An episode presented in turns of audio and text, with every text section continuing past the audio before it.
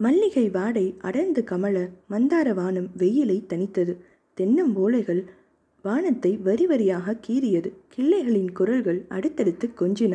Car ஓடத்தில் போய் நிற்க சாமண்ணாவும் சகுந்தலாவும் கீழே இறங்கி தென்னை நிழல்களில் நடந்தார்கள். வெகு தூரம் நடந்த பின்னர் மனித நடமாட்டம் இல்லாத இடத்தை அடைந்தார்கள். தூரத்தில் குன்றுகள் மெல்லிய நீளத்தில் தெரிந்தன. சுற்றி வர பயிரும் தலையும் சேர்ந்து பசும் சோலையாக இருந்தன. இருவரும் ஒரு பாறை அருகே நின்றபோது அதன் ஓரமாக மாலை போல சிறு ஓடை மினுக்கிக் கொண்டிருந்தது. என்ன அழகா இருக்கு பாருங்க என்றாள் சகுந்தலா. சாமண்ணாவின் உள்ளத்தில் கீதம் போல் ஒரு கிளுகிழுப்பை உண்டாக்கியது ஓடை தண்ணீர். அவன் ஒரு போதையில் தோய்ந்தான். செடானுடன் சகுந்தலாவும் அவனை முற்றிலும் மாற்றியிருந்தார்கள். மூச்சு கூட இன்பத்தில் திணறியது. இனி வாரம் ஒரு முறையாவது இங்கே வரணும் சாமு. நீயும் நானும் மட்டும்தானே? எனக்கு இன்னைக்கு என்ன சொல்றதுன்னே தெரியல. அவ்வளவு மகிழ்ச்சியா இருக்கேன் என்றாள். நானும் அப்படித்தான். இருவர் கண்களும் பின்னிக்கொண்டு நின்றன. சகுந்தலா தாளம்புதர் ஓரம் சுற்றி வர ஆ என்றாள். என்ன என்ன? என்று பதறினான் சாமண்ணா. அவள் நொண்டை கொண்டு வர சாமண்ணா குனிந்து அவள் காலை பார்த்தான். காலில் பக்கவாட்டில் ஒரு பெரிய முள் தைத்திருந்தது. ஐயோ அப்படியே நில்லு. இதோ எடுத்துட்றேன் அவன் அவள் இடது பாகத்தை மெதுவாக பிடித்து முள்ளை அகற்ற முயன்றபோது அவள் பேலன்ஸ் வேண்டி அவனது தோளில் கையை ஊன்றினாள். சாமண்ணா முள்ளை எடுத்து அப்பால் எரிந்ததும் சற்று நொண்டியபடியே அவனை விட்டு விலகிக் கொண்டாள். பார்வையை ஒரு மாதிரியாக சுழற்றி கொண்டு சிரிப்பு உண்டாக்கிய கண்ண குழிவுகளுடன் உங்க சகுந்தலை நாடகம் மாதிரி இல்லை? என்றாள் அவள். அவனுக்கு பெருமூச்சு வந்தது. ம் ஆனால் இந்த நாடகத்தில் உன் பேர் பொருந்துகிற மாதிரி என் பேர் பொருந்தலையே. சுத்த நாட்டுப்புறமான பெயர் என்றான் சலித்துக்கொண்டே சோர்வுடன் அவன் ஒரு பாறை மீது சாய அவன் அருகே பாறை மீது கை வைத்த வண்ணம் நின்றாள் சகுந்தலா.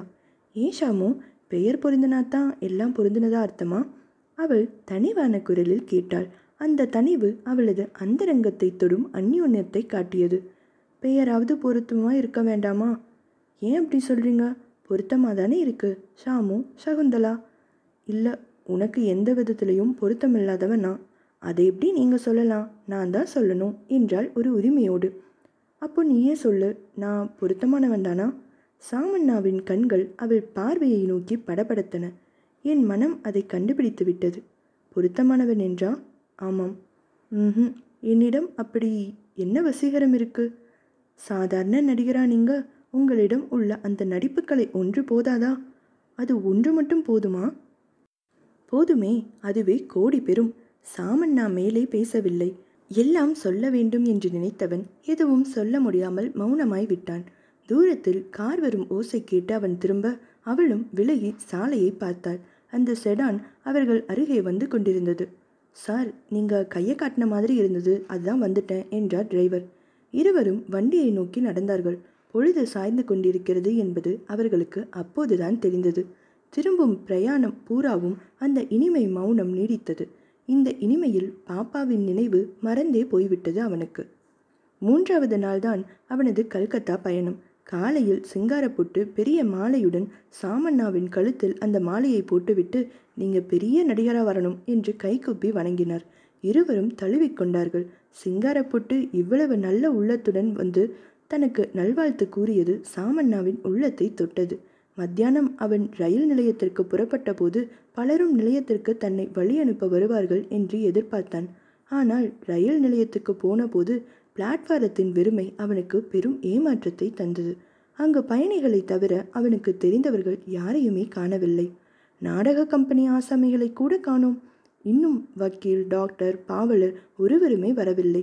முதல் வகுப்பில் போய் ஏறிக்கொண்டான். அவனை தவிர அந்த பெட்டியிலும் வேறு பயணிகள் யாரையும் காணவில்லை. வண்டி புறப்படுகிற போதாவது யாரேனும் வருவார்களா என்று எதிர்பார்த்தான். முதல் மணி அடித்து இரண்டாம் மணியும் அடித்தாயிற்று. எவருமே அவன் கண்ணில் தென்படவில்லை. மனம் வெதும்ப எழுந்து வந்து வாயில் நிலையை பிடித்து நின்றான். வண்டி புறப்பட்டு விட்டது. அப்போதுதான் அந்த வெறுமை அவன் மனசில் இறங்கியது. நேற்று வரை எல்லோரும் எப்படி தன்னை போற்றி புகழ்ந்தார்கள் இன்று அவர்களில் யாருமே ரயில் நிலையத்திற்கு வரவில்லையே. தனக்குள்ளாக நினைத்து கொண்ட அந்தஸ்து மதிப்பு கௌரவம் எல்லாம் வெறும் ஏமாற்று விஷயங்கள் தானோ? சகுந்தலா அவளையும் காணோமே. வண்டி நகர்ந்து கொண்டிருக்க பிளாட்ஃபாரத்தில் தூரத்து கேட்டை திறந்து அந்த உருவம் வந்து கொண்டிருக்க சாமண்ணா வெளியே எட்டி பார்த்தான்.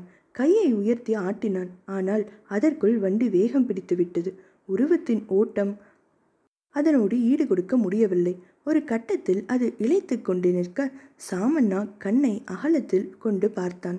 யாரது? சகுந்தலாவா? பாப்பாவா? உயரம் பார்த்தால் பாப்பா மாதிரி தெரிந்தாள். ஆனால் அந்த நடை சகுந்தலா போலவே தோன்றியது. சாமண்ணாவுக்கு ஒரு நிச்சய நினைவு. சகுந்தலாவை தவிர வேறு யார் இப்படி ரயில் நிலையம் வரை வர முடியும்? இதற்கெல்லாம் ஒரு நாகரிகம் வேண்டுமே. அது சகுந்தலாவுக்குத்தான் உண்டு. பாப்பாவிடம் நிச்சயம் இராது. பிளாட்ஃபாரம் மங்கியதும் சாமண்ணா உள்ளே தலையை இழுத்தான். அவனுக்கு நிம்மதியில்லை இருக்கை கொள்ளவில்லை.